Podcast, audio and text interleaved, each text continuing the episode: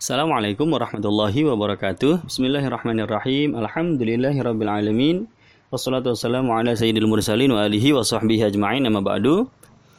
Bapak Ibu, teman-teman sekalian yang dimuliakan Allah, kini tiba saatnya materi kelima ya. Ada hal baru apa lagi yang akan kita dengarkan dari rutinitas Rasulullah SAW pada jam 5 pagi ya. Materi kelima jam 5 pagi. Baik. Bapak Ibu sekalian sudah kita bahas kemarin ya bahwa Eh, ketika azan berkumandang Rasulullah SAW sholat sunnah fajar di rumahnya kemudian membaca doa sholat sunnah fajar ya kemudian uh, beliau bercakap-cakap dengan percakapan yang ringan yang menyenangkan kepada uh, keluarganya yaitu kepada istri beliau ya di dalam rumahnya. Sampai kapan? Sampai Sayyidina Bilal menjemput ya. Jadi uh, Sayyidina Bilal melihat seluruh sahabat sudah pada hadir, ya, beliau memantau, ya kalau sudah hadir semua, maka beliau uh, datang menjemput Rasulullah SAW ya. Jadi ini uh, beliau tahu uh, jadwal di mana Rasulullah sedang bermalam pada hari itu ya, karena uh, Rasulullah SAW memiliki sembilan istri Ummul Mukminin ya. Pada hari ini beliau sedang ada di rumahnya Sayyidatuna Aisyah ya. Atau sedang berada di rumahnya Sayyidatuna Hafsah ya. Atau sedang di mana? Wah itu Sayyidina Bilal uh, faham sekali ya tahu. Jadi berangkatlah Sayyidina Bilal kurang lebih pukul 5 menjemput Rasulullah SAW ya. As-salatu ya Rasulullah fagoma wahai Nabi sholat sudah siap untuk dimulai ya para sahabat sudah berkumpul maka keluar Rasulullah SAW dari rumahnya berjalan bersama-sama dengan Sayyidina Bilal untuk menuju ke masjid. Sampai di masjid langsung dikumandangkan uh, qomat ya Sayyidina Bilal langsung uh, mengumandangkan qomat dan kemudian uh, dimulailah sholat subuh berjamaah. Ya, ini uh, sholat yang paling mendapatkan keberkahan dari Allah Subhanahu wa taala di seluruh muka bumi ini ya. Karena generasinya ini generasi pertama yang mimpin sholatnya langsung oleh Rasulullah Shallallahu alaihi wasallam. Ya luar biasa. Baik Bapak Ibu sekalian Rasulullah SAW melaksanakan sholat uh, subuh itu dengan kisaran ayat yang dibaca oleh Nabi ya setelah baca Fatihah beliau baca ayat kurang lebih adalah 60 sampai 100 ya. Itu rata-rata uh, eh, 100 ayat. Sekurang-kurangnya 60 ayat. Ya, rakaat kedua juga demikian ya, 60 sampai 100.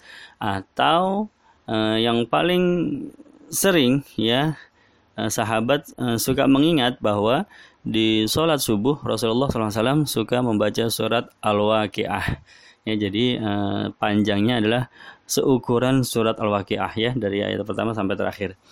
Jadi para ulama menyimpulkan bahwa sholat subuh yang dilaksanakan oleh Rasulullah melihat dari panjang ayatnya ini kurang lebih satu rakaat adalah 10 menit ya. Kurang lebih satu rakaat 10 menit maka selesai dua rakaat sholat subuh itu rata-rata 20 menit begitu ya.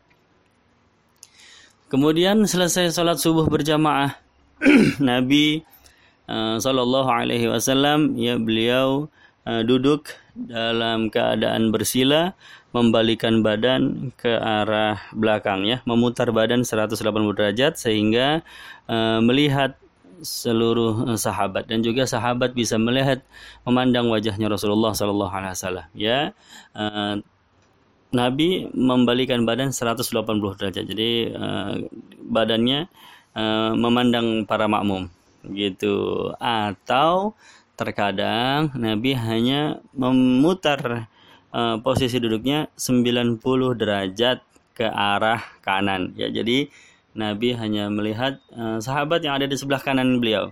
Ya, dan begitu pula sahabat yang berada di posisi area kanan masjid mereka bisa memandang wajah Rasulullah SAW. Ya, oleh karena itu sahabat sering bercerita bahwa kalau sedang sholat, ya kalau memang posisinya masih kosong, ada saf yang kosong sebelah kanan, kami pasti duduk di sebelah kanan tersebut, ya karena Nabi biasanya juga eh, tidak selalu memutar eh, posisi duduknya 180 derajat ya ke arah belakang terkadang juga hanya 90 derajat ke arah kanan. Jadi kalau posisi kami ada di kanan maka bisa mendapatkan melihat memandang wajah Rasulullah Shallallahu Alaihi Wasallam. Jadi selesai sholat, Nabi duduk dalam keadaan bersila, ya menghadap kepada para sahabat, kepada para makmum dan kemudian uh, membaca zikir pagi hari, membaca zikir pagi hari dengan suara yang cukup kencang ya, suara yang cukup dikeraskan baik oleh Nabi maupun oleh para sahabat, oleh para makmum gitu. Jadi ini selesai sholat subuh membaca zikir pagi bersama-sama di dalam masjid. Ya, inilah dia salah satu pertanda ya rumah-rumah yang di sekitar masjid atau orang-orang yang sedang berada di luar masjid, mereka bisa mendengar suara zikir tersebut karena uh, dibaca bersama-sama ya para sahabat dengan Rasulullah dan kalau mereka sudah mendengar suara zikir tersebut, itu pertanda berarti uh, sholat subuhnya sudah selesai, ya sudah masuk kepada uh, membaca zikir. Setelah membaca zikir, Bapak Ibu sekalian, ya selesai, maka Rasulullah Shallallahu Alaihi Wasallam berbincang-bincang dengan para sahabat, ya atau ramah tamah dengan uh, para sahabat, ya tetapi sebelumnya ya sebelum ramah tamah biasanya akan ada anak-anak um, atau para pelayan-pelayan yang membawa kendi-kendi berisi air di luar masjid. Ya, itu biasa disuruh masuk dulu oleh Nabi. Ya, coba anak-anak itu atau pelayan-pelayan yang yang lagi bawa air coba bawa masuk ke sini. Ya, maka mereka akan masuk kendi-kendi dalam air tersebut, uh, mereka akan letakkan di depan uh, di depan posisi duduknya Nabi Shallallahu Alaihi Wasallam dan kemudian Nabi mencelupkan jarinya kepada kendi-kendi tersebut. Ya dicelupkan ya kemudian ke kendi yang lain dicelupkan. Kemudian selesai uh, sudah mereka uh, boleh pulang. Jadi cuma begitu doang ya. Jadi mereka sengaja datang um, setelah subuh itu sengaja nungguin untuk apa? Untuk agar bisa Rasulullah SAW mencelupkan jarinya di kendi-kendi air tersebut. Allahumma sholli wa sallim wa barik alaih ya. Ini hadis rawahu Muslim. Sahih ini hadis Muslim ya. Tujuannya uh, mereka pengen air yang diminum uh, persediaan minum untuk keluarga pada hari itu itu sudah dicelupkan oleh jarinya Rasulullah Shallallahu alaihi wasallam ya. Ini mengambil keberkahan dari uh, baginda Nabi Muhammad wasallam. Sudah selesai ya, para pelayan-pelayan itu sudah uh, pulang, baru uh, para sahabat secara otomatis akan mengatur posisi duduknya, membentuk lingkaran. Ya, kalau tadinya kan posisinya seperti posisi saf dalam sholat, maka kemudian mereka akan mengatur posisi duduknya ya melingkari Rasulullah Shallallahu Alaihi Wasallam. Ya dan pada saat itu suasana sudah cukup terang. Ya kalau subuh masih azan subuh masih gelap sekali ya ini sudah uh, lebih dari 45 eh, menit ya sudah sudah lebih dari 45 menit ya. Sudah sholat sudah zikir ya mungkin sudah lebih dari satu jam. Mungkin sudah lebih dari satu jam setelah azan subuh maka matahari sudah mulai apa namanya suasana sudah mulai terang benderang. Ya sudah mulai kelihatan. Nah, Rasulullah dalam posisi duduk tersebut Nabi bisa melihat wajah-wajah para sahabat, dipantau satu persatu, ya pandangan Rasulullah SAW menyapu seluruh sahabat yang hadir dari kanan ke kiri, depan ke belakang. Untuk apa? Ya, untuk mengingat-ingat siapa sahabat yang tidak hadir pada sholat subuh saat itu ya. Dan Nabi ingatannya tajam. Dan Nabi sangat perhatian kepada para sahabat. Ya jadi kalau ada yang nggak hadir itu pasti ketahuan nama Nabi. Ya lihat kanan ke kiri ya kemudian ke depan. Ah ini si Fulan nggak ada ini kayaknya ke mana ini? Itu Nabi insya Allah uh, ketahuan sama Rasulullah SAW ya. Begitu ini bukti perhatiannya baginda Nabi Muhammad kepada para sahabat. Atau ya kalau Nabi memandang ke kanan ke kiri ya memperhatikan satu demi satu wajah-wajah sahabat-sahabatnya yang mulia ya kadang-kadang Nabi yang duluan bertanya hal fikum marid ya a'uduhu. Kata Nabi apa ada yang lagi sakit nggak? Ya di antara kalian ada yang lagi sakit ya sehingga sholat subuhnya nggak hadir a'uduhu. Nanti saya akan menjenguknya ya. Nanti pagi-pagi saya akan jenguk ya. Hal fikum janazah Attabi'uha kata Nabi atau ada yang meninggal dunia ada berita meninggal saya belum mendengarnya kata Nabi. Coba ceritakan siapa? Ya nanti saya akan bertakziah kepada jenazah tersebut. Ya jadi uh, luar biasa.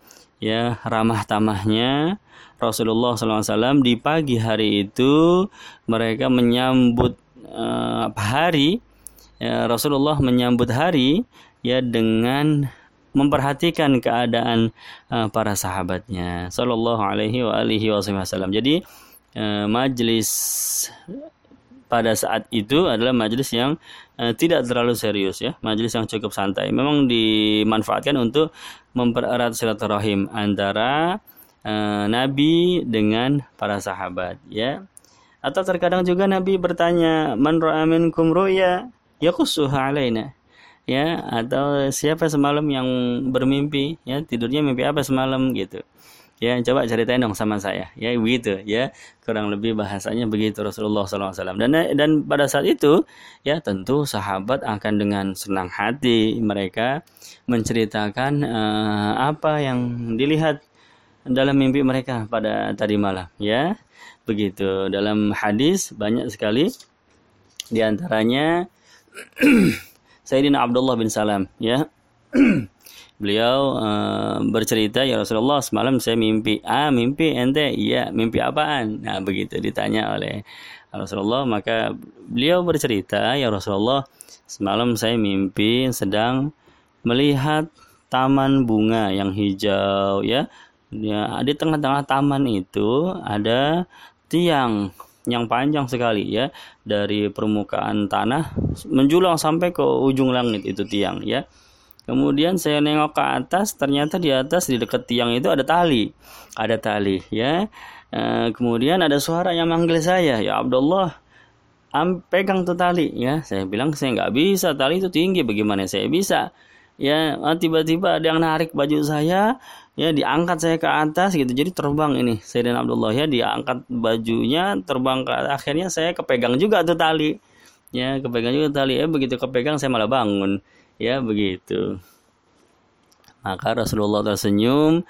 Ya kemudian uh, baginda Nabi Muhammad SAW ya beliau mentakwilkan mimpi tersebut. Wahai Abdullah taman itu adalah agama Islam tiang yang kau lihat uh, memanjang menjulang dari permukaan tanah sampai ke langit itu adalah tiangnya Islam ya Sedangkan engkau memegang tali yang dekat tiang tersebut, itu insya Allah pertanda engkau akan tetap berada, tetap terikat dengan agama Islam sampai dengan engkau meninggal dunia. Ya, jadi kata Nabi demikian dan ternyata terbukti ya Sayyidina Abdullah bin Salam ya, wafat dalam keadaan eh, sebagai seorang muslim sampai dengan akhir hayatnya. Ya Allah sholli wa sallim wa barik alaih.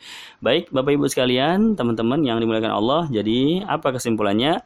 Bahwa eh, setelah selesai sholat fardu subuh, kemudian selesai sol eh, apa namanya berzikir bersama-sama, ya, kemudian eh, ada beberapa waktu dimanfaatkan oleh Nabi untuk ramah tamah ya untuk percakapan-percakapan yang ringan ya, yang membahagiakan, yang menyenangkan ya, yang menunjukkan beliau teramat sangat perhatian dengan para sahabatnya ya. ya hampir-hampir ya walaupun pernah sesekali ya hampir-hampir di majelis pagi hari ini Nabi tidak menyampaikan hal-hal yang serius ya langsung menyampaikan syariat-syariat Islam, aturan-aturan agama Allah langsung yang serius begitu, itu jarang sekali ya, hanya sesekali saja ya. Jadi majelis pagi betul-betul terlihat bagaimana uh, sifat kasih sayang beliau kepada para sahabat. Nanti ada waktunya majelis siang ya atau disebut sebagai majelis duha. Nah, di situlah baru Rasulullah mengajar uh, mengajarkan para sahabat tentang syariat-syariat atau ayat-ayat yang baru turun ya atau peraturan peraturan-peraturan baru yang datang dari Allah Subhanahu wa taala. Jadi majelis pagi adalah majelis yang santai penuh dengan keakraban. Sampai tiba waktunya uh, matahari sudah uh, keluar sudah muncul dengan sempurna. Berarti sudah masuk waktu isyraq atau masuk waktu syuruk ya. Matahari sudah bulat sempurna keluar ke atas permukaan bumi yaitu kurang lebih pukul 6 maka Nabi menyudahi dari ramah tamahnya dengan sahabat dan kemudian Nabi melaksanakan sholat sunnah isyraq dua rakaat di masjid. Jadi selesai uh, ramah tamah tersebut kurang lebih pukul 6 Nabi sholat sunnah isyraq dua rakaat dan kemudian Nabi pulang. Begitu. Jadi selama subuh sampai dengan terbit matahari beliau tetap berada di masjid, ya. Dan kurang lebih rata-rata untuk negara-negara Asia ya Rasulullah ada di Saudi di Arab ya kita di Indonesia atau di Malaysia sama ya negara-negara Asia untuk menentukan waktu masuknya sholat isyraq itu kurang lebih satu jam setengah setelah azan subuh ya. Kalau kalau Asia rata-rata sama sepanjang tahun ya. Kecuali Eropa beda lagi ya. Karena eh, terbitnya matahari itu Uh, kadang lama siangnya atau kadang sebentar siangnya.